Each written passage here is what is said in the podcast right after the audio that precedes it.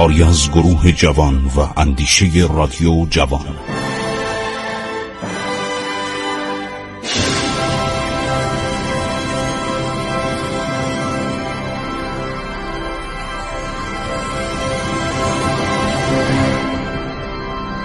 بسم الله الرحمن الرحیم. به نام خداوند بخشاینده مهربان با عرض ادب و احترام به حضور شما شنوندگان عزیز رادیو جوان در برنامه عبور از تاریخ من خسرو معتزد با شما ماجرای جنگ هرات رو خواهم گفت. آجودان باشی قرار میشه که بره و با دولت انگلستان مذاکره کنه که مکنایل رو عوض کنن.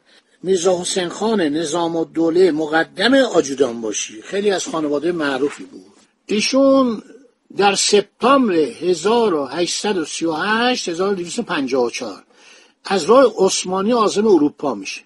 در استانبول با سلطان محمود دوم پادشاه عثمانی خلیفه عثمانی ملاقات می‌کنه. ضمنا می‌خواد با سفیر انگلیس در بابالی یعنی در استانبول. بابالی یعنی در عالی. به درگاه ارشد امپراتور عثمانی خلیفه عثمانی یا سلطان عثمانی می‌گفتن باب عالی. سفیر انگلیس از ملاقات با وی خودداری می‌کنه. پیغام میده که مادامی که تقاضای دولت انگلستان پذیرفته نشه مسافرت او به لندن نتیجه ای نداره. دولت انگلستان حاضر به پذیرفتن وی به عنوان سفیر پادشاه ایران نخواهد بود. آجودان باشی از استانبول میره به وین. در آنجا با فردیناند اول امپراتور اتریش ملاقات می‌کنه. امپراتور اتریش 1835 تا 1848 پادشاه اتریش بوده و جانشین این فرانسوا جوزف معروف فرانسیس جوزف که سلطنتش طولانی میشه تا 1916 فکر کنید از 1848 تا 1916 سلطنت می‌کنه وارد جنگ اول جهانی هم میشه وسط جنگ میمیره. و دیگه سلطنت در اونجا یه ولیتی داشته نمی‌تونه کاری بکنه سلطنت منحل میشه. و اتریش که یک کشوری بود 500 هزار کیلومتر مربع وسط داشت تمام سرزمیناش ازش می‌گیرن. یعنی لهستان قسمتی از لهستان جزو این بوده چک و اسلواکی جزو این بوده یوکوسلاوی جزو این بوده قسمتی از رومانی جزو این بوده. تمام این نواحی رو ازش جدا می‌کنن کشورهای مستقلی تشکیل میشه و همینطور بلغارستان جزو اتریش بوده. همه اینها تفکیک میشه. الان وسعت اتریش 83 هزار کیلومتر مربعه. خیلی کمه. خب رژیمش هم که از همون زمان جمهوری میشه. در جنگ جهانی هم هیتلر اینجا رو به عنوان انشلوس چون هیتلر خودش اتریشی بود ادغام می‌کنه در آلمان بعد از جنگ دوباره جدا میشه. ده سال هم ارتش شوروی در اونجا بود. بعد ارتش شوروی در 1955 اونجا رو ترک می‌کنه و اتریش به صورت جمهوری تا حالا اداره میشه. کشور بسیار آرام و بی سر و و یادتون باشه که در دوره عرض شود که قاجاریه اینا با ما خیلی رابطه خوبی داشتن. میرزا خان امیر کبیر دارالفنون رو با کمک افسران و اساتید اتریشی و مجارستانی. مجارستان بهش بودن هنگری. اونم جزو اتریش بود. می‌گفتن امپراتوری اتریش هنگری که بعد اونم جدا شد و سلسله پادشاهی در اونجا ایجاد شد. عرض شود که دریا سالار هورتی نایب السلطنه شد بعد از فوت پادشاهش و اونم در جنگ جهانی دوم سقوط کرد و رفت جزو بلوک شرق رژیمش کمونیستی شد تا 1990 که با فروپاشی رژیم کمونیست مجارستان هم استقلال خودشو به دست آورد. اتریشیا با ایران خیلی خوب بودن. همیشه به ما کمک می‌کردن و امپراتور فرانسوا جوزف به ناصرالدین شاه در سفری که رفت اونجا پیشنهاد کرد اداره پلیس درست کنه. کند ایتالیایی که تبعه اتریش بود چون زمان ایتالیا جزو اتریش بود مستعمره اتریش بود اومد ایران اداره پلیس درست کرد. اتریشا همیشه رابطهشون با ما خوب بوده.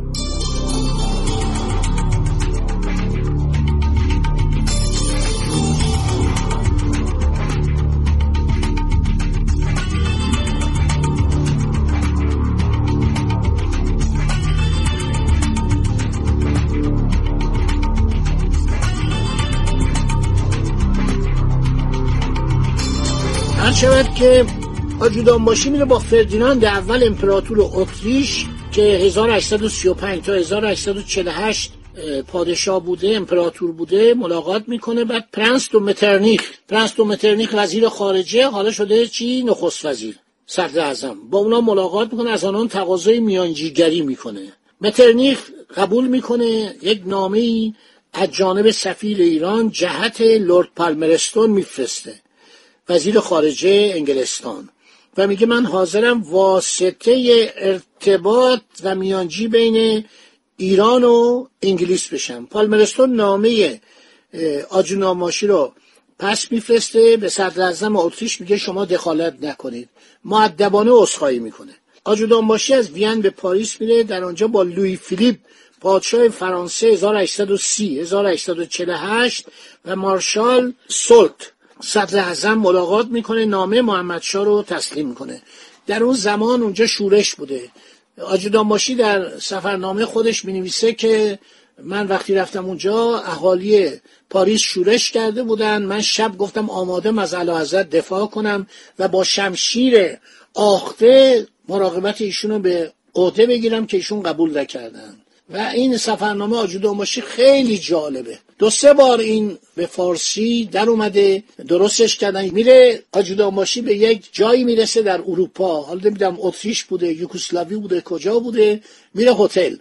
میگه خیلی آدمای خوبی بودن. از ما پذیرایی کردن. ما با خودمون شطور برده بودیم برنج برده بودیم روغن برده بودیم گوشت برده بودیم گوشت به اصطلاح خشک می‌کردن. نمکسود می‌کردن. تو مازندران هنوزم مرسوم گاهی این کارو می‌کنم. من خیلی خوشمزه است. گوشت قرمه میگه اینا رو برده بودیم. اون آقایی که اونجا مهماندار بود ما آقا اینا چیه؟ شطور چیه؟ گوشت چیه؟ این غذا چیه با خودتون آوردین؟ این برنج ما همه رو بهتون میدیم. ما همه رو تقدیم می‌کنیم. میگه رفتیم صبح دیدیم عجب صبحانه به ما دادن. گفت صبحانه کره آوردن؟ پنیر آوردن. عرض شود که انواع غذاهای خوشمزه این که الان ما بهش میگیم زکوسکی تو ایران هم خیلی متداوله. اردوف. این آجودان ماشی میگن صاحب اون رستوران اون هتلی که از ما پذیرایی می‌کرد کاروانسرا. نمی‌دونست می‌گفت کاروانسرا. خیلی پذیرایی کرد. نهارم انواع گوشت و فقط پلومولو نداشتن اینا. تمام سیب زمینی و هویج و قارچ و همه چی به اینا می‌دادن. شامم عالی. خیلی میگم در روز اونجا موندیم و عرض شود از این برنجی که برده بودیم با خودشون برنج می بردن چون تو ایران شما حرکت می‌کردید همه چی تو ایران نه تو شرق همینطور بود. هتلی نبود مهمانخانه ای نبود. سفیر ژاپن زمان ناصرالدین شاه یوشیدا ماساهیرو اومده میگه از بوشهر تا تهران ما یک جونه کاروانسرا ندیدیم. تمام کاروانسرای شاه عباسی تعطیل شده بود. خراب بود. ما هر جا می‌رفتیم با جارو اول دیوارا رو از سوسک پشه و عرض شود انکبود پاک می‌کردیم. اگر شانس داشتیم یه دیوار خرابی پیدا می‌کردیم زیر بارون خیس نشیم. اصلا هتل نبود. ناصر میره اروپا برمیگرده که یه تعدادی مهمانخانه گراند هتل در قزوین می‌سازن در انزلی می‌سازن در تهران می‌سازن. اغلب اینا روسی بودن یا یونانی بودن. یا هتلایی درست کنه خیلی ماجراش جالبه. حالا میگه این پذیرایی کرد.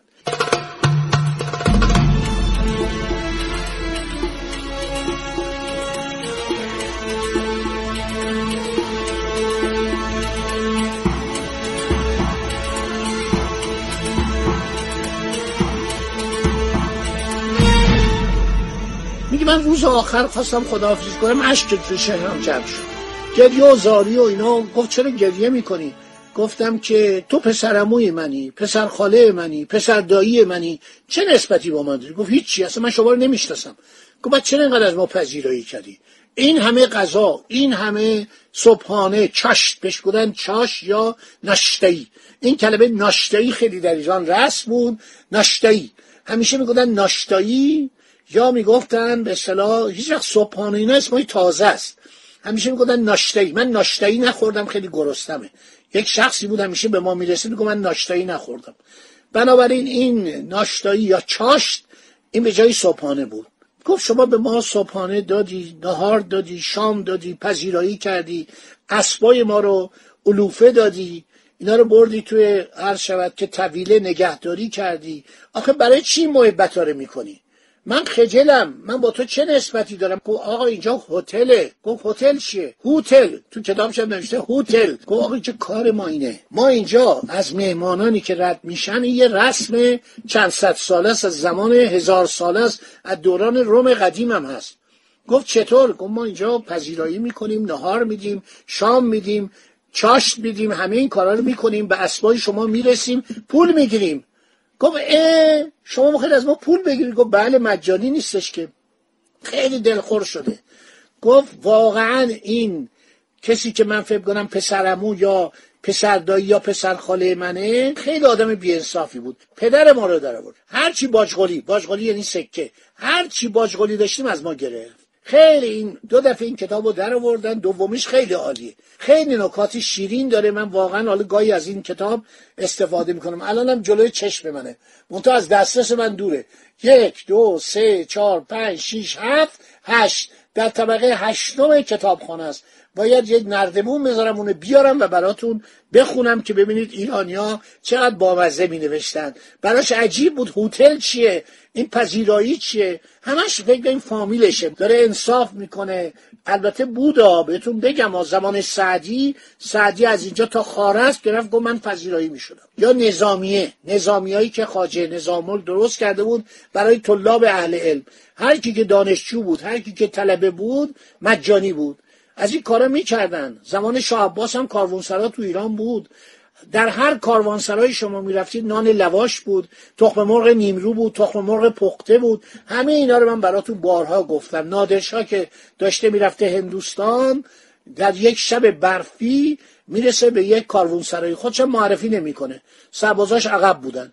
میره اونجا و اون کاروان سرادار میگه الان نصف شب تو برف شما ساعت تقریبا یک ساعت از دوازده گذشته. برمیگرده میگه من همین الان برام ده تا تخم مرغ نیمرو کن روشم اصل بریز. بهش می‌گفتن چنگال. به این غذا می‌گفتن چنگال. اینو با چنگال میخوردن. با نون دهاتی آورد خورد و خوابید.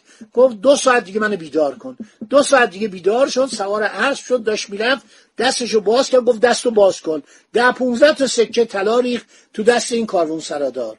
کاروان سرادار ماتش بود. گفتم اه فهمیدم این شاه بوده. این نادرشاه افشار بوده. گفت دو ساعت بعد سربازا رسیدن. یه لشکر بیس هزار نفری رسیدن. همه گرسته همه برف خورده همه بیچاره. میگه رفتم پیغام نادر بهشون دادم. نادر به من پیغام داد. گفت اینجا نمانید. بیایید ادامه بدید سه تا منزل دیگه یه کاروون سراست اونجا بهتون غذا میدیم. اونجا شام بهتون میگم. گفت یک نفر اعتراض نکرد. از ترس نادر. از ابهت نادر و رفتن. خدا نگهدار شما. تا برنامه آینده.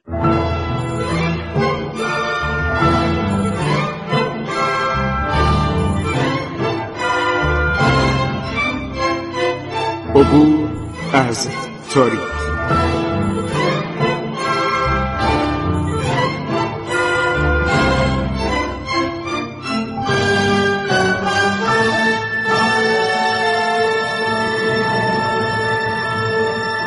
ایران با شکوه. سرگذشت ایران ما به روایت خسرو معتزد